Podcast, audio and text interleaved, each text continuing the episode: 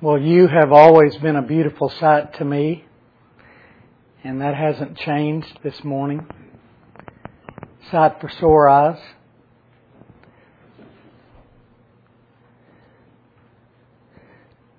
The last time I stood here and preached, my text was, He whom thou lovest is sick.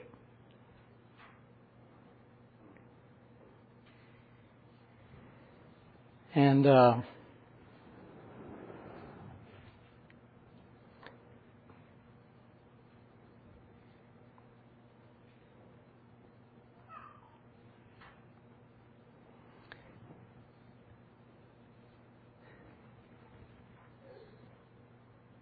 when I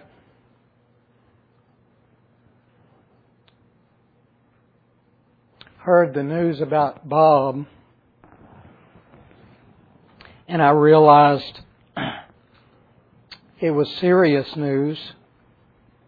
For about a week, I was struck with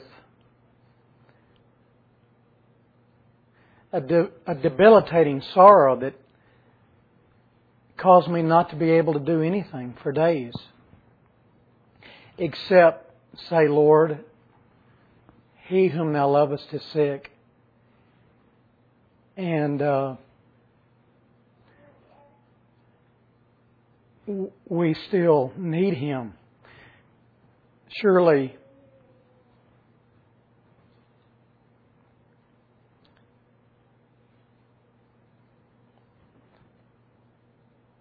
and for the those days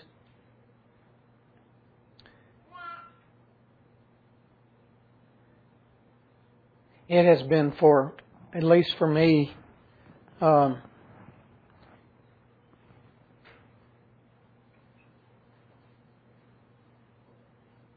just facing the reality that God is our Lord will either lovingly, graciously, powerfully heal him and extend his life for years because the kingdom still needs him, the saints still need him, we still need him. Or God will graciously and lovingly let Bob know the far greater gain of eternal glory. Either way, Bob wins. And um,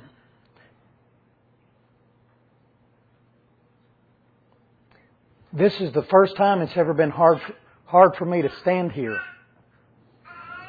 And it's the first time I can remember that I haven't known what to say and I haven't known what to preach.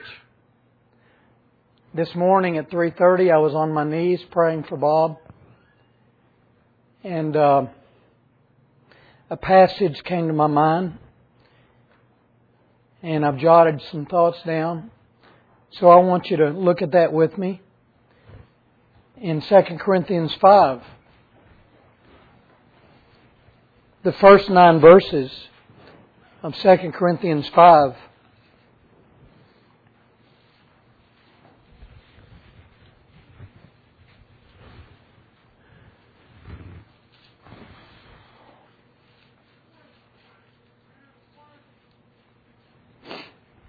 whether it is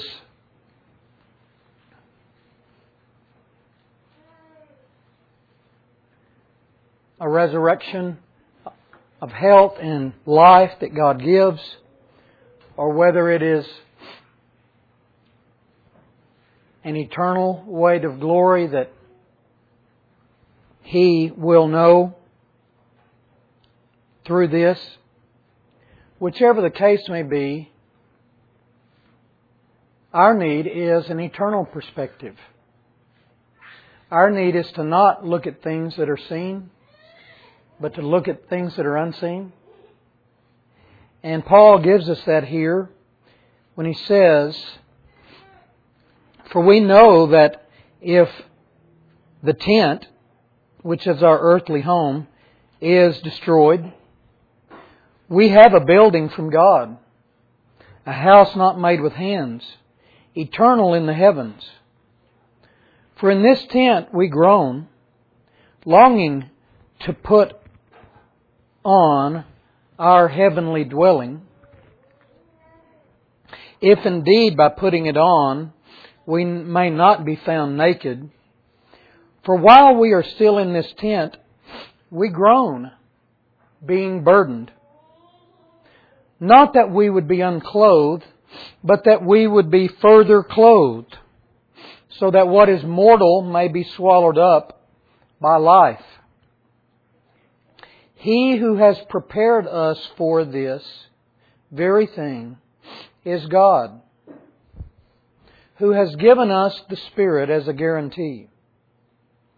So, we are always of good courage. We know that while we are at home in this body, we are absent from the Lord. For we walk by faith and not by sight. Yes, we are of good courage, and we would rather be away from the body and present with the Lord. So whether we are at home or away, we make it our aim to please Him. Paul here is obviously speaking about this earthly body we live in. He calls it a tent. It's a tabernacle. It's a temporary dwelling place. It's an earthly apartment rental that the real person's in for a little while. Not going to stay there. We're on a journey. And um, Paul brings us in these nine verses hard, sobering reality that in such times we must face. We must not bury our head in the sands.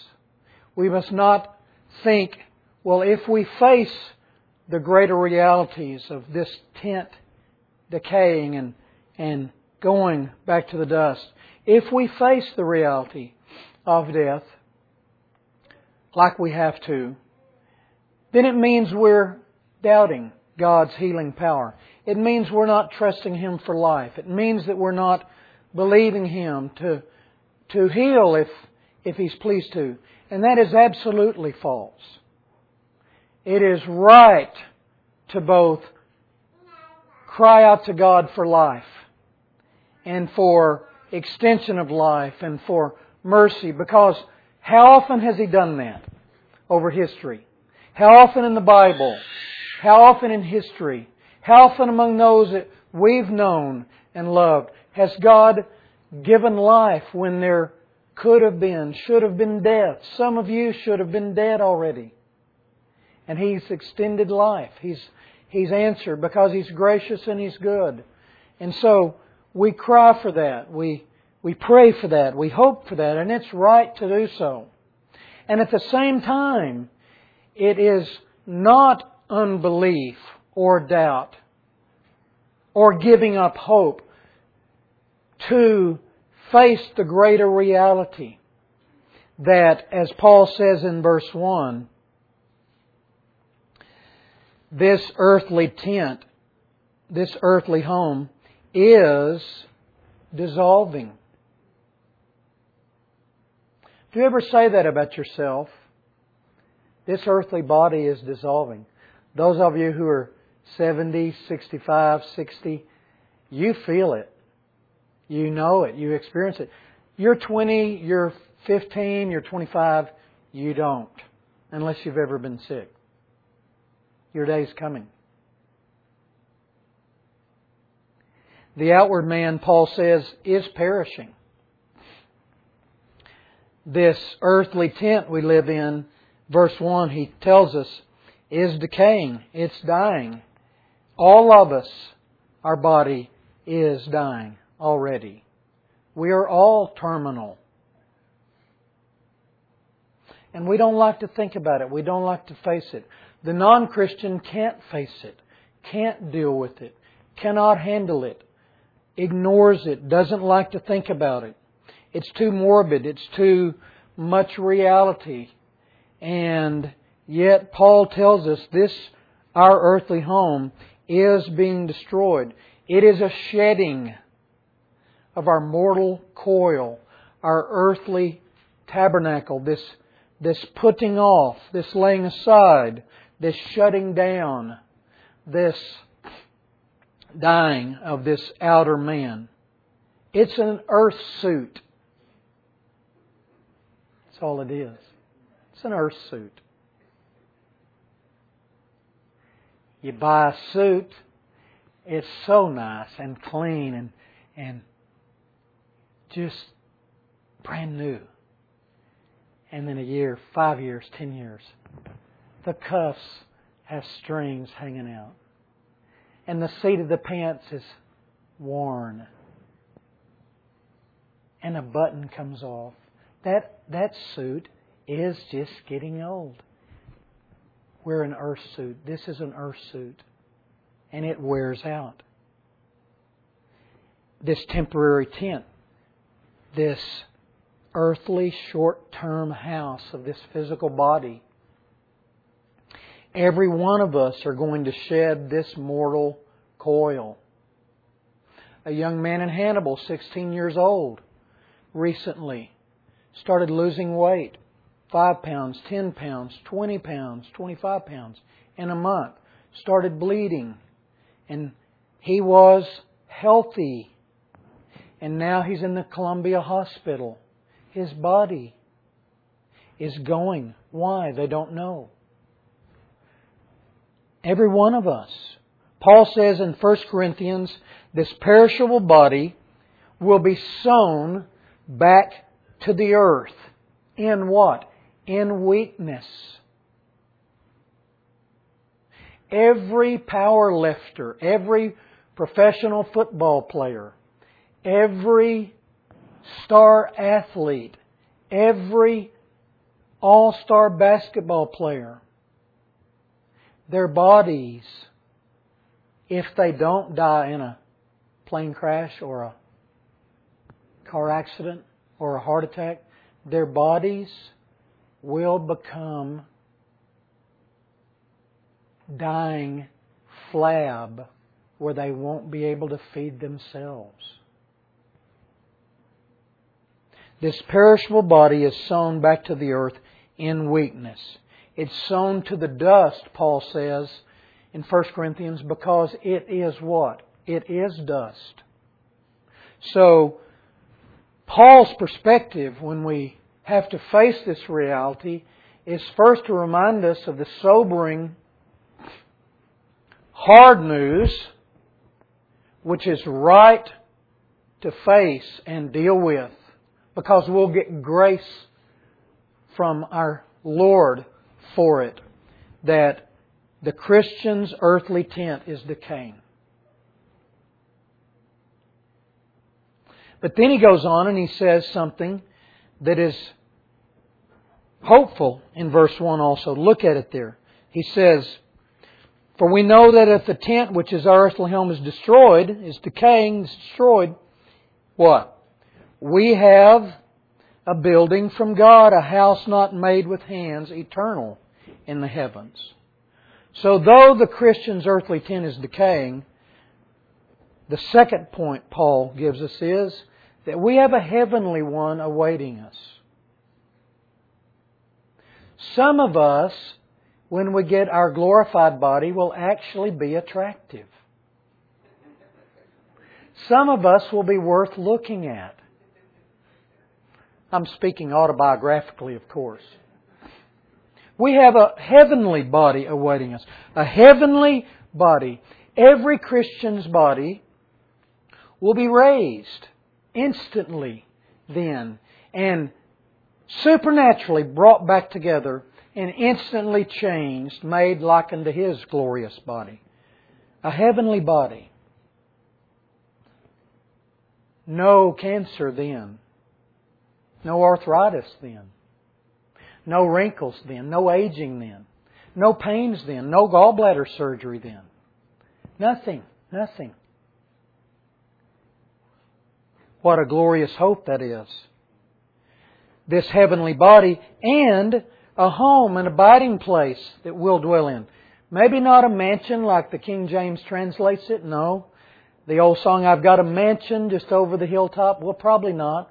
But an abiding place, eternal in the heavens, is yours, reserved for you. Christ has been, has been building these for since He's gone back there. This tent we put off here on earth to put on another. This is the hope. This is what you have to look forward to. Our soul is unclothed when the body is removed, only to be clothed again with a heavenly body. What is sown is perishable, but it's raised imperishable. It's sown in weakness, Paul says. It's raised in power. What the Christian has awaiting them is far, far superior to what they've laid down here on earth. We have a heavenly body awaiting us. Paul says in verse 1. But we aren't there yet. That's future. It's coming. It's the finale. It's the last picture show. It's the last movie. It's the last scene when we will be there. But for now, Paul says, look at verse 2 he says, In this tent we what? Groan. For now, the Christian groans. Verse 2, in this tent we groan. Verse 4, while we are still in this tent, we groan, being burdened. So until then, and when this tent begins to shut down, until it's sown in the dust, we groan. We are burdened. And the longer that you live, the more life brings that. Sorrows come. Losses come. We hurt. We ache. We have pain. We get sick. We decay. Like a new car, we begin to rust. We even lose body parts. Some replaceable, some not. And the new model, this body that we got when we arrived in this world, begins to become a drain on us. Our outer man begins to waste away. And with it all come the groans. Groans about those we love who are suffering. Groans for ourselves. Groan for others we care about. The pains, the sorrows, the grief. The, the, the overwhelming sadness that is on us like a cloud that we can't escape. We have to pray through. We have to live with. We have to deal with woundedness, heartaches, body aches. All of life, even for the Christian, is burdens and groanings and tears. Look back in chapter 4 with me, if you would. 1 Corinthians 4, verse 7 and following. Paul pictures this, this atmosphere of groaning, this earthly realm of burden, this playing field of living that's not a fantasy world. It's not like a movie it's reality. He says, But we have this treasure in vessels of clay, jars of clay, to show the surpassing power belongs to God and not to us. We are afflicted in every way, but not crushed. We're perplexed, but not driven to despair. Persecuted, but not forsaken. Struck down, but not destroyed. Always carrying in the body the dying of Jesus, so that the life of Jesus may also be manifested in our mortal bodies. For we who live are always being given over to death for Jesus' sake, so that the life of Jesus also may be manifested in our mortal flesh. So death is at work in us, but life in you.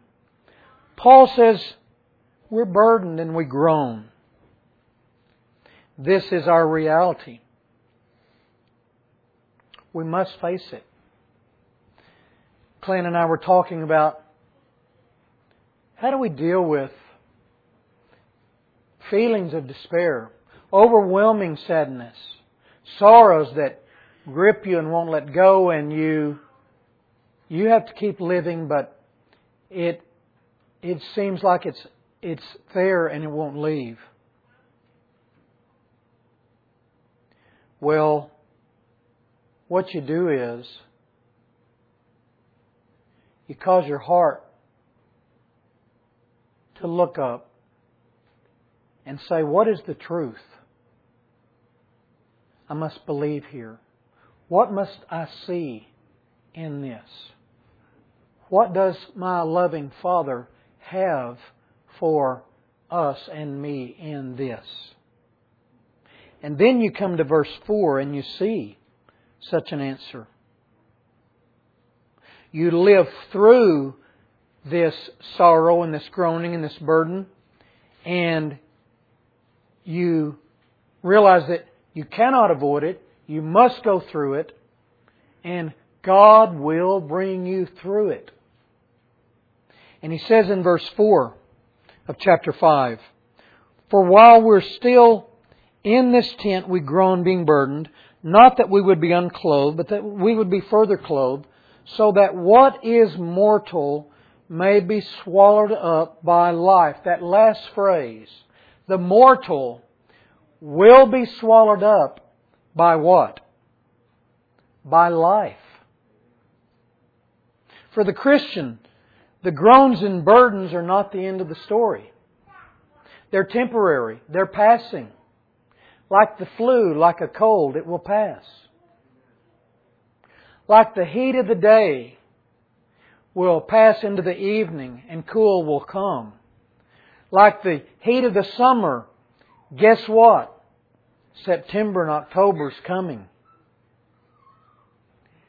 For the Christian, the groans and burdens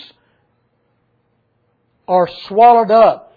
This mortal life is swallowed up not by groaning and sorrows and loss and pain, but by life and victory and hope. Life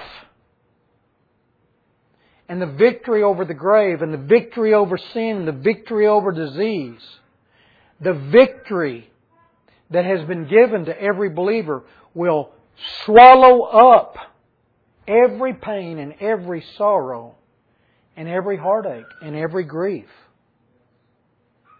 Death will turn into life. Death will be swallowed up by victorious life. To the Christian, the Christian, think of this. The Christian never experiences death. The Christian never dies. Their body will shut down, however it happens, and they will go to sleep, and they won't even have any moment in that sleep. They awake in perfection and in paradise. Never die. Never die. The Christian says when he wakes up in eternity, that's death. That's all it was. That's what I was afraid of. Are you kidding me? That's what I was dreading. I thought it would be big. I thought it would be uncrossable. I thought I'd be unable to face it. What was I thinking? That's what the Christian experiences when they cross over. It was like it was like lying down to rest and awakening in unbelievable ecstasy and beauty. It was like taking off a dirty shirt and putting on a new one. No big deal. That's what the Christian will experience in death. And the Bible tells us it's far better. And it, Paul even had this warped, this divine warped mindset that he looked forward to it. No sting, there's no sting in it for the Christian. There's no difficulty. Nothing but a little crossing of a stream to a land that is fairer than day. Because death was swallowed up by life. Life, life, eternal life. Jesus alone is the giver. And that hymn says, There all those wide, extended plains shines one eternal day. There God the Son forever reigns and scatters night away. Death will be swallowed up by life. And then Paul tells us, look at verse 6. If that's true, if we believe that, if we know that's our destination, if we know that, yes, we groan, we're burdened, there's heartache, there's sadness, when ourselves face it, or those we deeply love. Listen, I love Bob Jennings from the day I saw him. I remember sitting in that little mobile home in Kirksville, Missouri. And he and Terry said, Do you think we should move to Sedalia? I said, Brother, those are dear people down there. Go for it. There's never, a, there's never been a Christian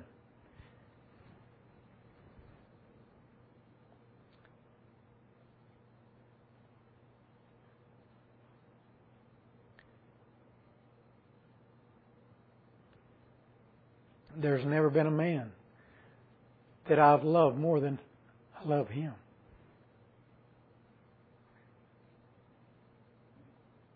And the great joy is if God gives life, it'll be joy. If God gives an interest into glory, it'll be exceeding, exceeding joy and eternal way to glory for Him. But Paul says in verse 6 whichever the case may be. Notice what he says in verse 6. Because these things are true, we are always of good courage. Does he mean we're always strong we're always courageous? No. He means in the face of it, you take courage. And that's what you're to do. Beloved, if your hearts are fearful, take courage. That's what we're to do. Always, Paul says, be of good courage. In living, take courage. In, in dying, take courage. When I was in the hospital in Dallas six years ago, and they told me I was going to have open heart surgery, and it was such a surprise. I lay there in that bed that night, overwhelmed with fear. I was scared. I was very scared. I was very, very weak. And I said, Lord Jesus, you know how scared I am. You know how weak I am give me courage. And you know what? He came in that hospital room and he just poured courage on me. And I knew I was gonna, I was gonna be fine. I didn't know I was gonna live, but I knew I had courage to face it. And I knew I could go there in faith and at rest in His arms. And He carried me through. Joshua 1, 5 and 6. God says to Joshua, Moses, my servant, is dead. Therefore, be of good courage. He says in verse 7, Be strong and courageous.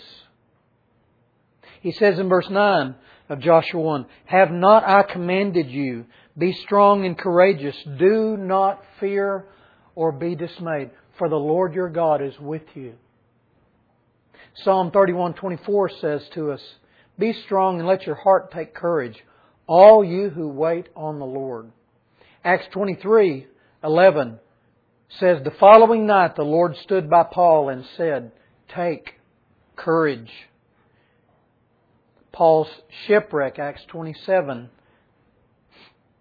Paul said to those aboard, Now I urge you to take heart. So take heart, brethren.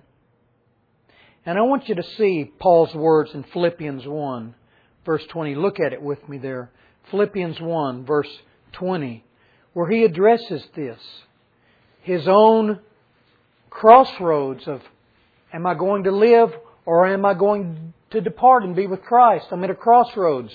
How do I view this? How should I feel? He tells us here, Philippians 1, verse 20, when he says, That is, as it is my eager expectation that I, and hope that I will not be at all ashamed, but that with full what?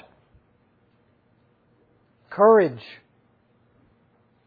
Now as always, Christ will be honored in my body, whether by life or by death, because for me to live is what? Christ. And to die is gain. Paul says about life or about death, back in 2 Corinthians 5 8, yes, we will be of good courage. Why courage? Because we're weak, because we're scared, because we are facing ground that we've never walked on before, we're facing territory we've never experienced before, and the giants seem to be intimidating. Why courage? Because Christ and the Christian, the Christian is the only one, the only one in the earth who can stare sickness and death and loss and the grave in the face and say to it, O grave, where is your victory? You're a loser. O death, where is your sting? Your stinger has been pulled out. You can't hurt me. The Christian knows that and says that and feels that, and only the Christian does. William Cowper said, Ye fearful saints, fresh courage take. The clouds which you now dread are big with mercy and shall break in blessing on your head. Paul said the Christian is sorrowing and yet rejoicing. And we can sorrow. And it's right to sorrow. It's right to have the tears. It's right to feel the weakness. It's right to feel the weight of the burden and the groans. It's wrong to stay there. It's wrong to not look up. It's wrong to not take courage. Martyn Lloyd-Jones, when he was dying of cancer, in his final days, he wanted to be lucid. He wanted to, to know God's grace. He wanted to be able to, to some extent, communicate with his family. And so he, the doc, his doctors wanted to keep getting, giving him pain medication, and he would refuse it. And finally, the doctor got frustrated with him and said, Doctor, it just makes me, it's hard for me to see you just hurting and in pain and suffering and sad. Well, that last word, Lloyd-Jones couldn't take. He had, it had been hard for him to speak, but he, he blurted out, not sad. The Christian isn't sad no matter what we face. We're not sad because of what verse 9 says. Look at it. 2 Corinthians 5, verse 9. Paul shows us the great motive and reality and purpose of living whether we are at home, whether we live, whether we remain, or whether we are away, whether we depart and go to be with Christ. Whether at home or away, we make it our aim to what? To please Him. That's all that matters in life. Keith Green died at 28. Leonard Ravenhill died at 87. Both of them had one aim to please Christ. It's not the length of life, it's if you please Christ. Is the aim and goal and purpose and longing and focus of your life that I may please Christ? Whether I live long or whether the Lord takes me in His kindness and in His sovereignty, I make it my aim to please Christ. That's it. Whether life, I want to please Him. Whether I'm healed, I want to please Him. Whether in sickness or death, I want to please Him. Because to live is Christ. Paul said in the first Corinthian epistle, he said, Whether we live, we live unto the Lord. Whether we die, we die unto the Lord. Whether we live or die, it's Christ who is our life. I want to say a word to anybody here who's not a Christian.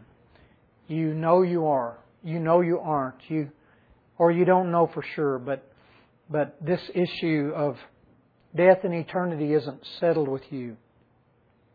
And you think about the context of this, Paul talking about those who die in Christ and those who won't. And you, you face and you experience the mortality of those you love. So, to those this morning who aren't believers here, and you know the gospel, and you've heard it, and you hear it, but so far you've rejected it. You've procrastinated. You have delayed. You've neglected. You've heard His voice, and yet you've gone away, continuing to not take heed to that voice. Here's a question for you. Your loved one who's a believer, a father, a mother, a brother or sister, they're heaven bound. Why not you? Would you let them go to heaven without you? Would you perish and they'll live forever? Would you send them on to heaven and you not follow? Will you let them take Christ and you will choose eternal darkness?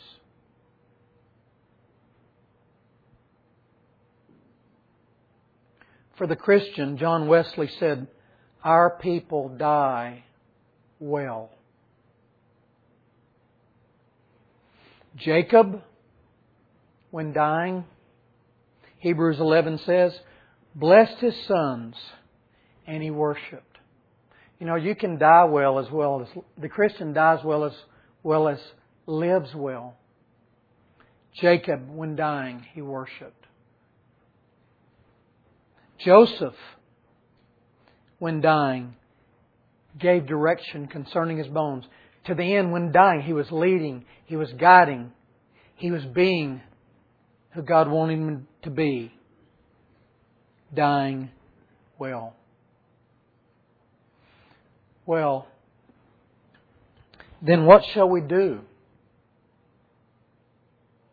as we are in this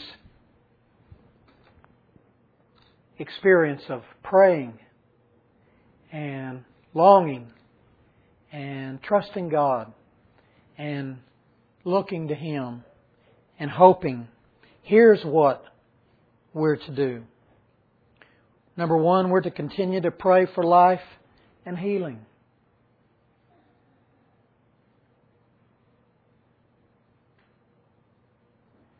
We are also to pray for abundant grace to be given to us, for help, for courage. Lord, give me your perspective in this. Send courage to my weak heart. Cause me to, to see things according to your viewpoint. Secondly, we are to look at the unseen, eternal realities more than the temporal, physical ones. Do you do that? Do you live with the realities that are eternal and unseen before your mind more than looking at earthly passing things? Paul says, while we look not at that which is earthly, but that which is unseen and eternal. That's what we must do. Because it is an eternal perspective. It is a heart filled with grace and the love of Christ and the grace of courage that He will infuse. It's that that will cause us to walk in victory, regardless of what our gracious Heavenly Father does. And then thirdly, we should not only pray for life and healing and for abundant grace and courage and keep looking at the unseen eternal realities, but thirdly, we must prepare our hearts for God's loving and good and perfect and wise will, whatever that may be. His will will be done on earth as it is in heaven. He is too good to take from us what we truly need. He's too wise to make a mistake. He's too loving to forsake us and do us wrong? Can we trust God? Can we look to Him? Can we realize, Lord, this earthly tent is all it is? We are passing, all of us, on soon. In this short and uncertain pilgrimage we're on, we're all passing on and we'll lay, lay this thing aside for a glorious future of eternity if we are Christ and He is ours. Let's pray right now.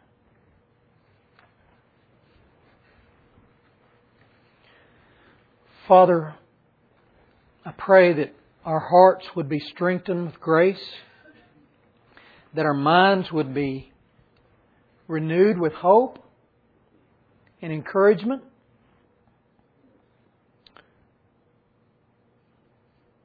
That you would pour into us courage and we would take it. That we would look at not at things that are seen, but things that are unseen.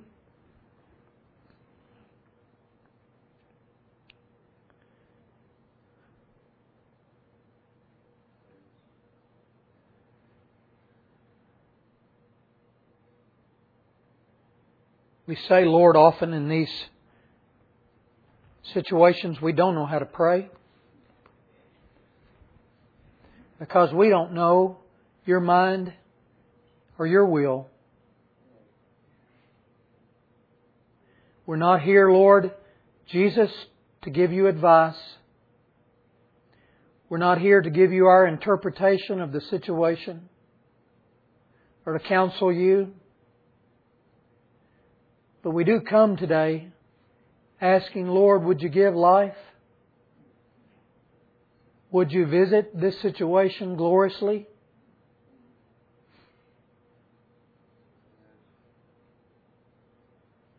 Would you display your glory in such a wonderful way that there's great joy and that the power and the grace and the reality of God in Jesus Christ would far overshadow earthly things And would you let joy and courage swallow up passing sorrows? Lord, I pray for my dear brothers and sisters here that great grace would be on them. And that you would be more real and more precious than any earthly person to them.